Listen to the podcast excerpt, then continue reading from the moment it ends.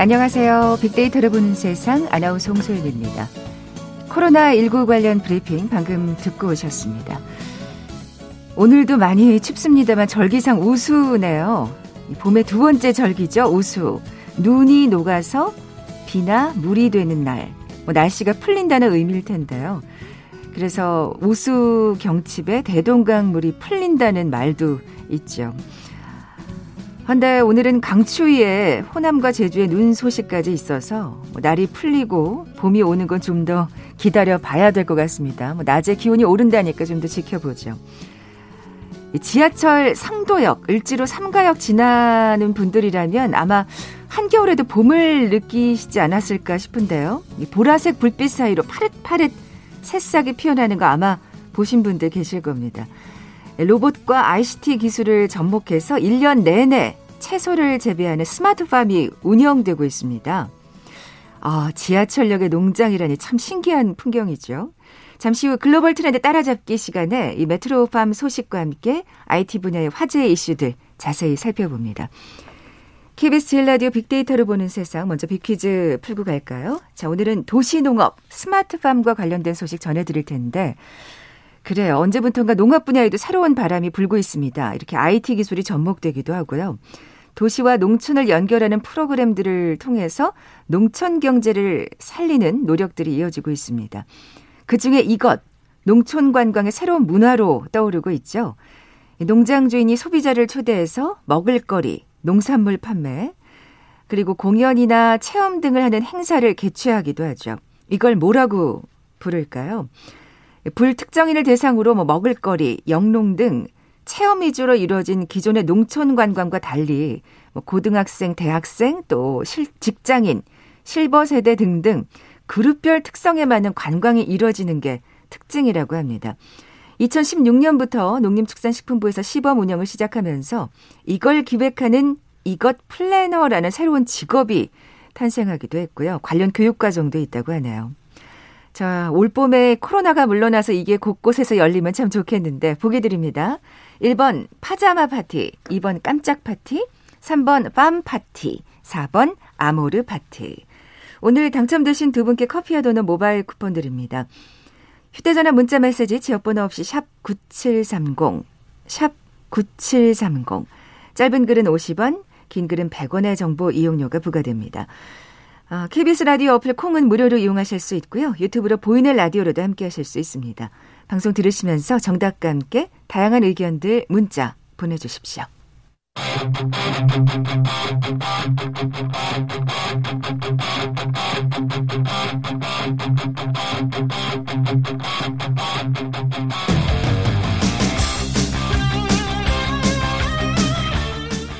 네, 궁금했던 ICT 분야의 다양한 소식들 재미있고 알기 쉽게 풀어드리는 시간이죠. 글로벌 트렌드 따라잡기. 한국인사이트 연구소 김덕진 부소장 나와 계세요. 안녕하세요. 네, 안녕하세요. 반갑습니다. 김덕진입니다. 어, 이 용어가 생소하신 분도 계실 것 같아요. 스마트팜? 음, 그렇죠. 메트로팜. 음, 예. 똑똑한 농장, 뭐 지하철 농장. 네네. 뭐 이렇게 생각하시면 될 것 같은데 아니 지하철에 농장이 있어? 뭐 지하철에 물 하지? 이러시는 궁금하신 분들이 있으실 거예요. 네. 근데 생각보다 이미 우리나라에 한 다섯 곳 정도의 이런 스마트팜, 아, 네, 지하철에 그래요? 있는 메트로팜이 생겼습니다. 네네. 지하철 2호선 충정로역, 을지로 3가역, 뭐 또 5호선 답심리역, 1호선 천왕역, 그리고 7호선 상도역에요.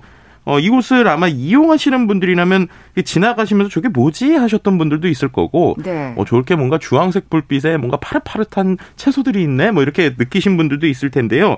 지하철 역사 내에 스마트팜, 그러니까는 어떤 IT 기술 통한 똑똑한 농장인 어, 메트로팜이 실제로 우리나라에서 운영이 되고 있는 상황입니다. 야, 참, 이 지하철과 농장이라 네. 정말 안 어울릴 것 같은데. 네, 근데 실제로 네. 보면 밖에서 봐도 되게 인테리어 효과 같은 느낌도 있어요. 왜냐면은 어, 그 최근에 생기는 어떤 이런 버티컬 팜이라고 보통 표현도 하는데 이런 이제 처음부터 끝까지 모든 것을 농업을 다 해주는 농장들이 밖에서 보면 정말 이렇게 SF 영화처럼 뭐 주황색 그러니까 약간 보라색 불빛도 나기도 하고 다양한 불빛들이 뭐 있고 그다음에 그 안에는 투명한 유리창에서 푸릇푸릇한 그 채소들이 막 보이거든요. 아, 지하 그에서 지하에서 어두운 지하에서 네. 사실은 네. 햇빛이 안 보이잖아요. 그렇죠. 그런 데서 그런 파릇파릇한 어떤 어떤 식물을 볼 수 있다는 게 음. 정말 획기적이라는 생각이 아, 들어요. 아, 그럼요. 네. 획기적이고 네. 과학 영화 같기도 하고 음, 또 어, 정말 아, 어떻게 보면은 이 팍팍한 시대에 한 줄기 좀 기분 좋음을 또 선사해 주는 게 아닌가 뭐 아, 이런 생각도 보, 들죠. 보기만 해도 힐링이 될 것 같은 생각도 들고. 네네. 이게 햇빛을 안 봐도 그러니까 그런 어떤 조명들이 네. 어떤 역할을 해주는 거겠네요. 그러면. 네 맞습니다. 네. 이제 이런 농장이 어떻게 구현되는지를 좀 살펴보면. 네. 말씀하신 것처럼 빛도 있고요. 뭐 온도, 습도, 심지어 뭐 이산화탄소, 배양액 등 이 작물이 작물이 생육하는데 필요한 환경을 컴퓨터와 스마트폰을 통해서 이제 야. 제어를 하는 거라고 보시면 될 것 같습니다. 어. 그래서 이제 어떻게 보면 IT 기술이 농업에 적용이 돼서 원격이나 자, 자동으로 이 농업 환경을 유지하고 관리하는 농장들을 똑똑한 농장, 그래서 스마트 팜이라고 보통 표현을 하는데요. 아하, 네. 그 스마트 팜을 이제 지하철 안에 만들었다. 이래서 이제 메트로 팜 뭐 이렇게 표현을 하고 있습니다. 음. 근데 이게 참 대단한 게 어, 지하니까 공기가 안 좋을 수도 있지 않을까 이렇게 생각하실 수도 있는데요. 온습도 물 조절뿐만 아니라 내부의 공기 흐름 또 미세먼지까지 철저히 통제한다고 합니다. 어떻게 생각하면 네. 이 지상에 있는 식물보다 훨씬 나은 환경에서 어, 지금 자라고 있는 거겠어요. 네, 네. 그래서 이제 이야기를 꼭 드려야 될 것 같은데 네. 그러다 보니까 기후 변화나 병충해, 세균 등에서 자유로워서 농약을 안 써도 됩니다. 네. 아 그렇구나. 그러니까 오히려 밖에서 키우는 것보다 말씀하신 것처럼 농약을 예, 예. 키우지 농약을 쓰지 않는 유기농이고 음. 그리고 이러한 그 아주 잘 철저하게 차단되다 보니까 식감이 되게 부드럽다 그래요. 아. 예, 그러니까 약간 아삭아삭보다 이렇게 부드럽게 씹히는 뭐 이런 정도의 맛있는 뭐 이런 것들까지도 만든다고 하고요. 실제로 이제 제가 말씀드린 대로 여러 가지 색깔의 빛이 나온다고 그랬잖아요. 네. 그 빛이 그냥 나오는 게 아니라 예를 들면은 우리가 태양도 보면 프리즘을 이렇게 나누면 여러 가지 색이 되잖아요. 그렇죠. 네. 뭐 적외선, 가시광선, 자외선 뭐 이렇게 그렇죠. 아우 자연 시간에 배웠죠. 예, 네. 예. 그런 것처럼 이게 빨간색 빛은요. 작물이 이제 수직 성장을 관여해서 이제 발화를 시키거나 길이를 자라게 하는데 빨간색 빛이 쓰이고 아. 또 파란색 빛은 잎의 성장에 관여를 해서 잎의 색이 또 예쁘게 만들어주고 뭐 이런 식으로 각 색깔마다 또 하는 네, 역할들을 하고 있다고 합니다. 섬세하기도 하여라. 그러니까요. 그래서 또 재밌는 게 여기서 상상되는 작물이요. 어, 뭐, 최근에 이제 수요가 많이, 늘어난 뭐, butterhead lettuce, 카이피라 뭐, 이렇게 유럽 샐러드 채소들. 아. 네, 이런 것들을 좀 많이 키우고 있다고 그래요. 그리고 뭐, 과거에 꽃이나 허브 식물들도 했는데, 거의 여기서 키우는 또 대부분의 채소를 일부러 유럽산을 많이 했다고 그래요. 예, 왜냐하면 또 우리나라 것들을 여기서 많이 키우면 또 문제 이제 기존의 우리 농업을 또 침해할 수도 있다. 아. 뭐 이런 깊은 생각까지 있으셔가지고 세상에. 예, 그래서 이런 어, 샐러드 채소로서 최근에 뭐 좀 핫하거나 또 평상시에 잘 보지 못했던 특이하거나 예쁜 뭐 이런 채소들을 아, 무농약, 뭐 무GMO, 무병충해로 지금 키우고 있는 게 이러한 그 음. 스마트팜 중에서도 지하철에 있는 메트로팜이다. 뭐 이렇게 설명을 드릴 수 있을 것그 같습니다. 그, 지금 우리가 잘 보지 못한 희귀한 뭐 채소라고 말씀하셨는데 진짜 네. 이 지상에서 우리나라 기후와 환경에는 잘 맞지 않는 채소들도 음. 이게 뭔가 조건만 잘 맞추면은 충분히 키울 수 있겠네요. 아, 물론이죠. 왜냐면은 어. 여기서 또 처음에 보통 우리가 채소를 키울 때 이 흙에서 이제 보통 키운다고 많이 생각을 하잖아요. 근데 음. 여기는 뭐냐면 육성 선반이라는 다른 선반이 있어요. 그래서 그 안에서 스펀지 위에다가 뿌리를 내립니다. 아, 흙이 아니고요? 네. 그러니까는 와. 이제 스펀지를 뚫고 자라니까 뿌리가 또 강하고 건강하고 또 이제 말씀하신 대로 흙이나 이런 것들에 대해서 굳이 이렇게 우리가 신경을 쓰지 않아도 그러니까는 정말 원하는 대로 맞춤으로 네. 빛이나 네. 수분 이런 것들을 컨트롤하니까 우리나라에 맞지 않는 것들도 이제 키울 수 있다는 거죠. 네. 아니 흙이 없는 채소라 이거 진짜 네. 와 땅이 없는 채소라 진짜 놀라운데 뭐 지금 사실은 여러 가지 지금 장점을 얘기해 주셨습니다만 무엇보다도 뭐 굳이 그게 스마트팜인지 잘 모르시는 분들도 그냥 네. 지나가면서 얼마나 기분이 좋아요. 아, 그럼요. 네. 특히 지하철에 있으니까 뭐 이른바 이제 감수성을 우리가 높이고 우리가 최근에는 아, 자연을 보고 싶어서 막 멀리 떠나시는 분들도 있고 그러신데 그쵸. 출퇴근할 때마다 우리 곁에 있는 자연을 보면 아, 우리 집은 아니지만 아, 참 집에서 농장을 하는 것 같은 이런 느낌도 어. 줄수 있을 것 같고요. 아니, 여기 지나시는 분들 충정로역, 네. 을지로 삼가역, 답심리역, 천왕역, 상도역 야 이분들 좋, 좋으시겠다. 그러니까요. 네. 특히나 이게 또 지하에 설치되다 보니까 재밌는 게 지상보다 온도 변화가 적어서 오히려 온도를 관리하는데 좀 편하다고 그래요. 음. 단 이제 습도는 조금 조심해야 돼서 습도는 65에서 67% 유지하고요. 더 중요한 건 뭐냐? 이런 코로나 시대 때 아주 우리 친구들한테 어린 친구들한테 좋은 견학 시스템도 여기 있다는 겁니다. 아. 네, 그러니까 그 안에 이제 지하철이잖아요. 그리고 그 농 이 안에 있는 채소를 실제로 견학할 수 있는 아카데미도 같이 진행을 하고 있어요.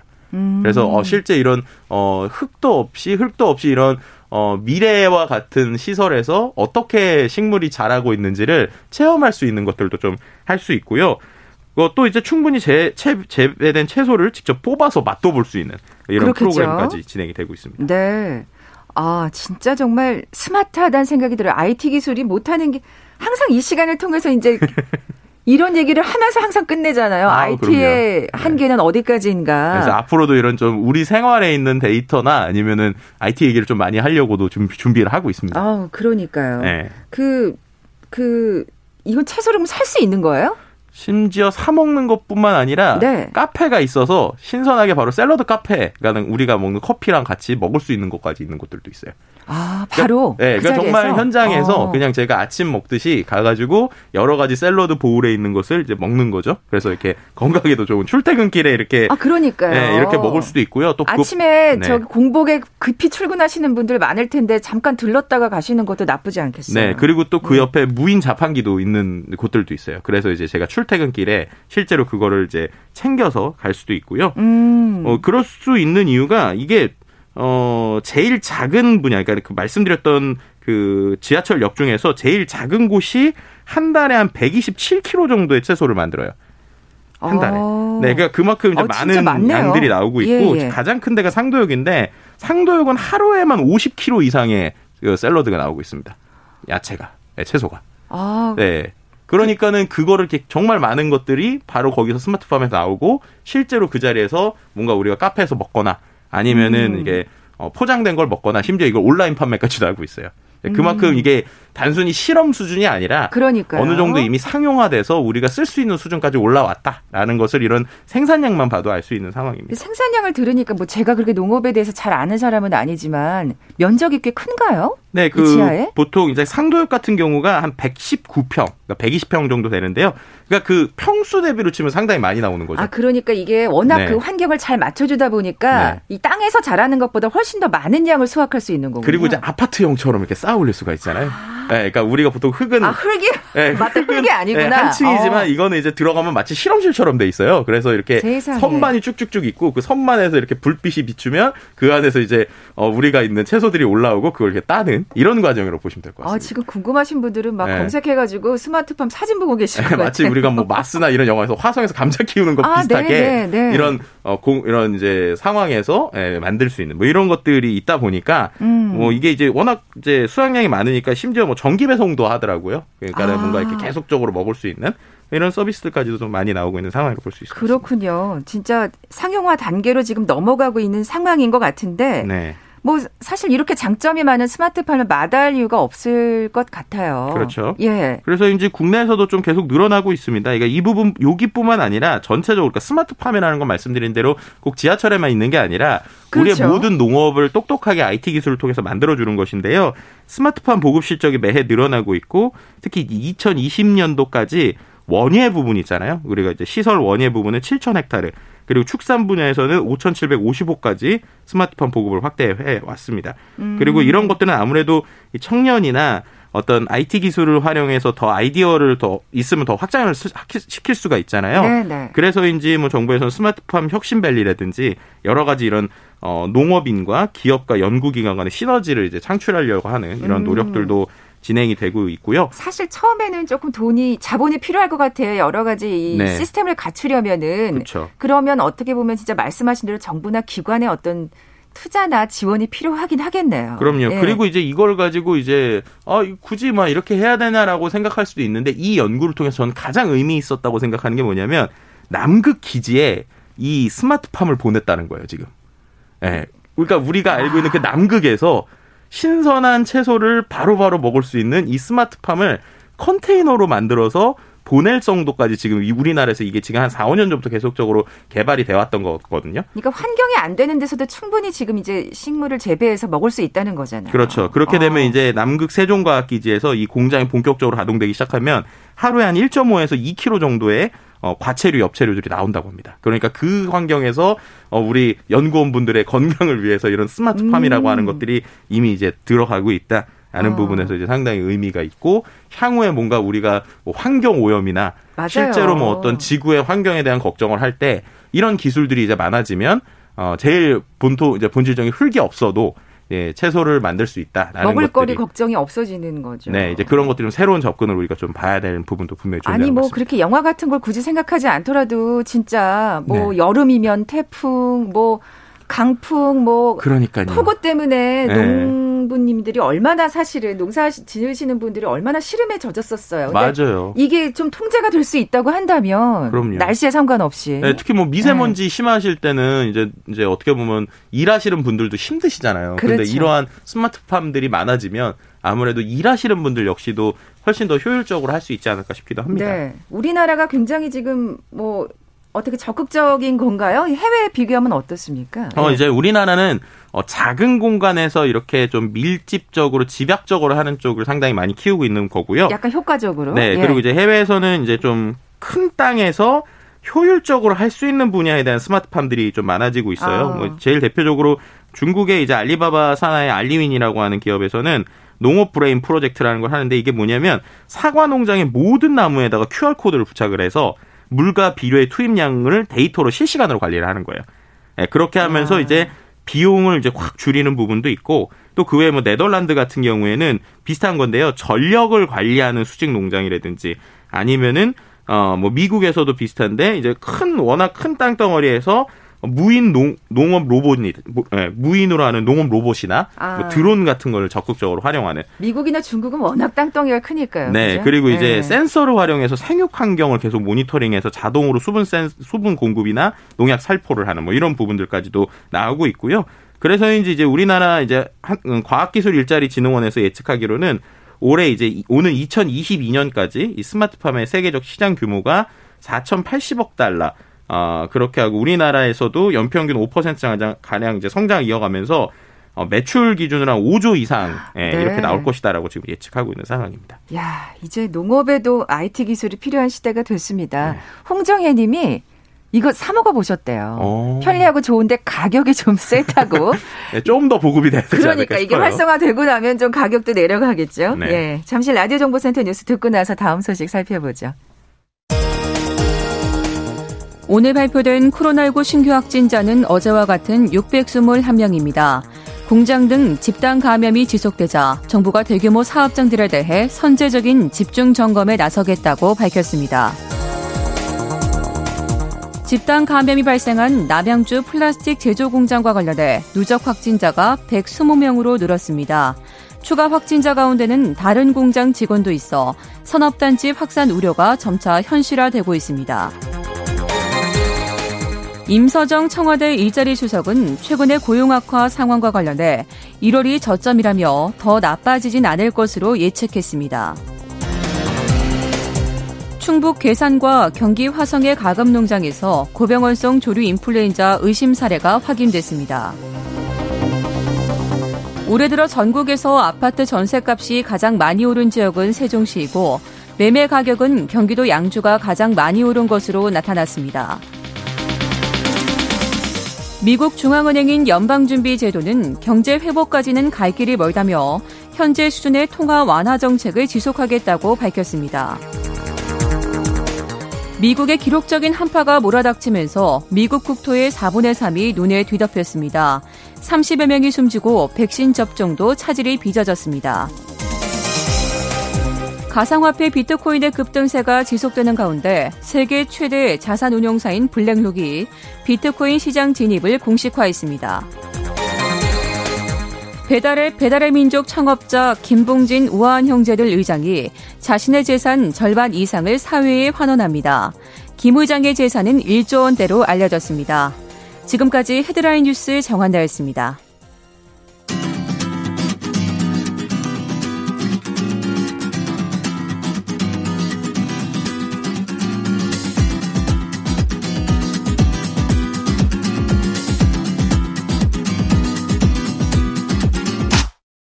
KBS 일라디오 빅데이터로 보는 세상. 네, 글로벌 트렌드 따라잡기 함께하고 계신 지금 시각 11시 31분 향하고 있습니다. 자, 김덕진 부소장님. 네. 빅퀴즈 다시 한번 내주세요. 네, 계속 앞서서 농업 관련된 소식 전해드렸는데요. 이 다양한 기술이나 프로그램을 통해서 농촌 경제를 살리는 노력이 이어지고 있죠. 그 중에서 이 농촌 관광의 새로운 문화로 떠오르고 있고요. 농장, 농장의 주인이 소비자를 초대해서 먹을거리라든지 농산물 판매, 공연, 체험 등을 하는 행사를 개최하는 것을 무엇인지 맞춰주시면 됩니다. 이것을 기획하는 뭐 이거 플래너라고 하는 새로운 직업이 탄생하기도 했고요. 관련된 교육 과정도 있는데 무엇일까요? 맞춰주시면 될 것 같고요. 힌트를 또 네. 드리자면 아, 이 농업에서 이제 중요한 예, 예, 농 뭐, 뭐, 농업과 그리고 파티 예, 합성어다. 네. 이렇게 좀 설명드리면 될 것 같습니다. 네, 그대로 뭐 답을 다 주셨네요. 네. 네. 1번, 네, 보기를 드리면요. 1번 파자마 파티, 2번 깜짝 파티, 3번 farm 파티, 4번 아모르 파티. 예, 네. 감사합니다. 아까 그 스마트팜이 상도역에 있다고 하셨잖아요. 네네네. 이하나 공하나님이 지금 상도역 지나고 계시대요. 아. 스마트팜 꼭 확인하고 아, 네네네. 가셨으면 좋겠네요. 자, 정답 아시는 분들 저희 빅데이터를 보는 세상 앞으로 지금 바로 문자 보내주십시오. 휴대전화 문자 메시지 지역번호 없이 샵 9730, 샵 9730입니다. 짧은 글은 50원, 긴 글은 100원의 정보 이용료가 부과됩니다. 자, 다음 소식은요? 네. 최근 한 재판부가요 선거를 앞두고 허위 사실을 유포한 혐의로 기소된 유튜버에게 징역형을 선고했는데 네. 이 선거의 판결문에 이제 우리가 계속적으로 주목해봐야 될 용어인 필터 버블이라고 하는 단어가 공식적으로 나왔어요. 그래서 관련된 이야기를 좀 해보려고 합니다. 필터 버블이요. 네. 예. 어떤 재판이었는지 좀 구체적으로 알려주실래요? 네, 네. 일단은 유튜버 A 씨가 2019년 7월부터 개인 방송을 진행했었는데 처음에는 자영업자 권익을 주로 방송을 했다가 지난해 이제 4.15 총선에 맞춰 정치 관련 내용을 다뤘습니다. 그때 이제 지난해 2월에 승용차를 타고 이낙연 당시 예비후보의 선거 사무실까지 가서 앞에 가서 차 안에서 유튜브 채널을 통해서 실시간으로 개인 방송을 진행했는데요. 어, 시청자 수가 2만 7천 명 정도였다고 해요. 근데 이제 방송 도중에 갑자기 제보를 받았다면서 어, 이 후보가 이제 국무총리 시절에 작성한 방명록 사진을 화면에 띄웠는데 이게 마치 어, 김정은 북한 국무위원장에게 충성을 맹세한 것처럼 어떤 글을 쓴 뭐 이런 것들에 대해서 약간 가, 허위 사실인 거죠. 허위 사실에 대한 이야기를 이게 진짜다라고 이제 단정을 한 것입니다. 그래서 음. 이제 이거에 대해서 시청자들이 진짜냐라고 물어봤더니 어, 이 A 씨가 뭐 한참 전 내용이었는데 모르셨어요? 뭐 이런 식으로 진짜인 것처럼 얘기를 했던 거죠. 그 다음에 뭐 이 방송에서 계속 뭔가 이 후보에 대해서 뭐, 어, 뭐 빨갱이라고 하는 자극적인 단어를 계속 네. 쏟아냈습니다. 근데 이제 알고 봤더니 그 방명록이 어 김정은 북한 국무위원장에 쓴 게 아니라 어 이제 어, 이 후보가 국무총리 재임 시절에 호치민 베트남 초대 주석의 생가에 방문해서 남긴 글이었다고 그래요. 그래서 이거를 이제 어, 공직, 이제 이거에 대해서 잘못 얘기한 거에 대해서 A 씨에게 공직선거법 위반 혐의로 기소를 했고, 재판부가 징역 6월을 선고한, 뭐 이런 네. 사건이라고 볼 수 있을 것 같습니다. 이게 참 의미가 있다는 생각이 들어요. 왜냐하면 워낙 그 유튜버들이 자극적인 내용으로 돈을 벌기 위해서 좀 그렇죠. 허위 사실을 막 아무렇게나 지금 쏟아내고 있는 상황이거든요. 음, 맞습니다. 예. 그래서 이제 이 판결문 판결문에 좀 보면 이렇게 아예 나와 있어요. 일부 개인 방송 진행자들이 지나친 경제적 욕심으로 점점 더 자극적으로 콘텐츠를 제작하고 아예 허위 정보를 담고 있다. 음. 그렇게 얘기하면서 또 이제 일부 개인 방송의 어떤 문제를 얘기를 했고요. 그러면서 이제 이 사건을 심리하면서 유튜브와 같은 동영상 공유 서비스의 추천 기능의 부작용을 통해서 filter bubble이나 echo chamber 현상을 우려했다라고 나와 있는데요. 네네. 네. filter bubble이 어떤 거냐? 그냥 쉽게 설명을 드리면 어, 개인 성향에 맞춘 정보를 계속 제공을 하다 보니까 비슷한 이용자끼리 편향된 정보에 갇히는 겁니다. 그러니까 우리가 필터라고 그러잖아요. 우리가 뭐 엑셀이나 이런 데서 내가 원하는 것들 이렇게 골라서 보는데 bubble은 거품이잖아요. 그러니까 음. 거기에 갇히는 그러니까 갇히는 거죠. 버블 그러니까, 안에. 네, 버블 안에 갇혀서 그 바깥에 있는 세상을 못 보고 특정한 생각이나 특정한 필터가 된 정보에만 계속 갇혀 있다라는 음. 표현을 이제 filter bubble이라고 보통 표현을 합니다. 네. 그래서 이 filter bubble이라고 하는 것들이 갈수록 현상이 돼서 우려가 된다. 뭐 이런 얘기들을 했고요. 이런 것들을 통해서 가짜 뉴스가 폭증하고 더 심각하게는 자신의 기존 지식과 다른 정보는 무조건 가짜 뉴스로 치부하는 태도가 증가한다. 라는 음. 문제가 발생할 수 있다라고 경고를 했고요. 네. 특히나 이제 대중의 관심이 높은 이런 정치적 사항에서는 그 정도가 심하고 이것이 이제 우리 정치 현실을 극단주의나 혐오주의의 장으로 인도한다라고 지적을 하기도 했습니다. 네.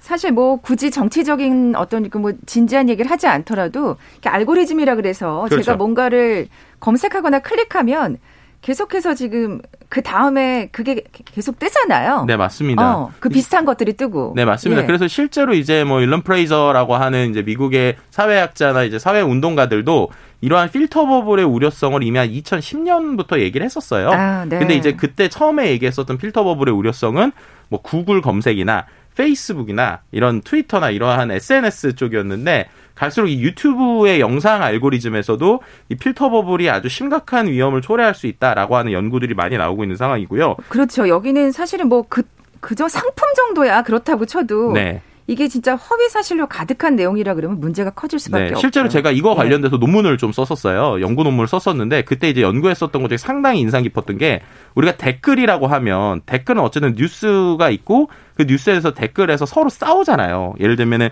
이게 맞다, 틀리다 막 얘기를 하면서 해서 어쨌든 이게 맞든 틀리든 간에 상대방의 의견을 들을 수가 있잖아요. 댓글을 네. 통해서. 네. 근데 유튜브는 댓글을 분석을 해보면 한쪽으로 무조건 쏠리는 경향이 있습니다. 아. 그러니까 예를 들어서 제가 A라는 사람이 A라고 A라는 사람이 뭐 A다라고 주장을 했을 때 그 주장이 맞다 틀리다 이야기가 나오는 게 아니라 아 무조건 A 씨의 말이 맞습니다라는 식의 댓글이 대부분이라는 거예요.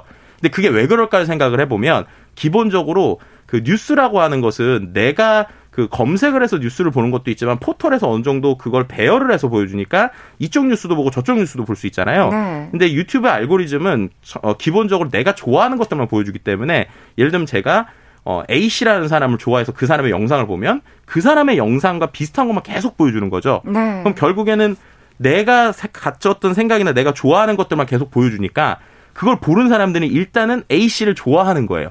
그래서 A 씨의 의견은 무조건 맞다라는 댓글이나 내용이 달리니까 문제는 그런 영상을 계속 보면 어, 반대쪽에 있는 생각들을 아예 접할 기회가 없어진다. 음. 네, 이게 이제 가장 필터 버블의 가장 큰 문제라고 볼 수 있을 것 같은데요. 아니 그리고 그게 사실이면 다행인데 허위 네. 사실일 경우에는 정말 문제가 커지는 거죠. 그렇죠. 근데 이게 예. 허위인지 아닌지도 이제 그 이후가 되면은 참 감을 잡기도 어렵다. 뭐 이런 문제들도 존재하는 것 같습니다. 그러니까요. 사실 물론 분명히 정치적 표현의 자유는 침해하지 않는 범위 내에서 그렇죠, 그렇죠. 이루어져야 되겠습니다만 음. 사실이 아닌 것을 사실인 것처럼 호도하는 거는 분명히 지양이 돼야 될 것 같아요. 네, 맞습니다. 사실 이렇게 해서 유튜버들이 참 돈을 많이 벌잖아요. 그렇죠. 네. 유튜버들도 네. 돈을 많이 벌고 있고요. 유튜브도 많이 봅니다. 유튜브가 이번에 구독으로만 1조 원을 벌었어요. 전 세계적으로. 그러니까 광고 수익 말고 우리가 광고 안 보는 프리미엄 있잖아요. 유튜브 프리미엄. 유튜브 프리미엄으로만 거의 한 1조 정도를 지금 벌고 있거든요. 그렇기 때문에 어떻게 보면 조금 방관할 수밖에 없는 지금까지는. 네, 왜냐하면 결국에는 네. 사람들이 그, 그 안에서 오랜 시간을 쓰게 하려면 결국엔 사람들이 좋아하는 걸 계속 보여줘야 되는데 음. 정치 쪽은 그게 이제 어떤 취향과 선호가 이제 들어갈 수밖에 없는 상황이 분명하게 드러나다 보니까 네. 뭔가 이걸 좀 그래도 개선할 수 있는 방법이 있어야 될 것 같은데 개인적으로 네. 좀그 균형성을 잡기 위한 뭐 팁이라고 볼 수 있을 것 같은데요. 어, 유튜브 영상 추천 기능을 쓰지 마세요라고 하는 이야기들이 상당히 많이 나옵니다. 아. 이게 왜냐하면 우리가 영상을 보고 그 다음 영상이 자동으로 3초, 뭐 5초 안에 이어지잖아요. 그렇게 몇 개가 계속 가다 보면 나도 모르게 한쪽 방향을 간다는 거예요. 그래서 내가 원하는 영상 하나만 보고 그 다음에 또 다른 영상을 검색해서 보는 습관을 가져야 이러한 편향성에 빠지지 않을 수 있다. 뭐 이런 얘기들도 음. 있고요. 일부러 요즘에는 다른 관점을 가진 사람들을 SNS에서 좀 following을 해서 내가 스스로 균형점을 가지려는 노력을 거꾸로 해야 되는 시대가 왔다. 뭐 이렇게 표현도 하고 있습니다. 그러네요. 유튜브 많이 보시는 분들은 좀 참고하셔야겠습니다. 글로벌 트렌드 따라잡기 한국인사이트 연구소 김덕진 부소장과 함께했습니다. 고맙습니다. 네, 감사합니다. 오늘 빅퀴즈 정답 3번 farm 파티였죠. 커피와 도넛 모바일 쿠폰 받으실 두 분입니다. 상도역 지나신다는 이하나 공하나님 그리고 개인 택시 하신다는 0389님께 선물 보내드리면서 물러갑니다. 빅데이터로 보는 세상 내일 뵙죠. 고맙습니다.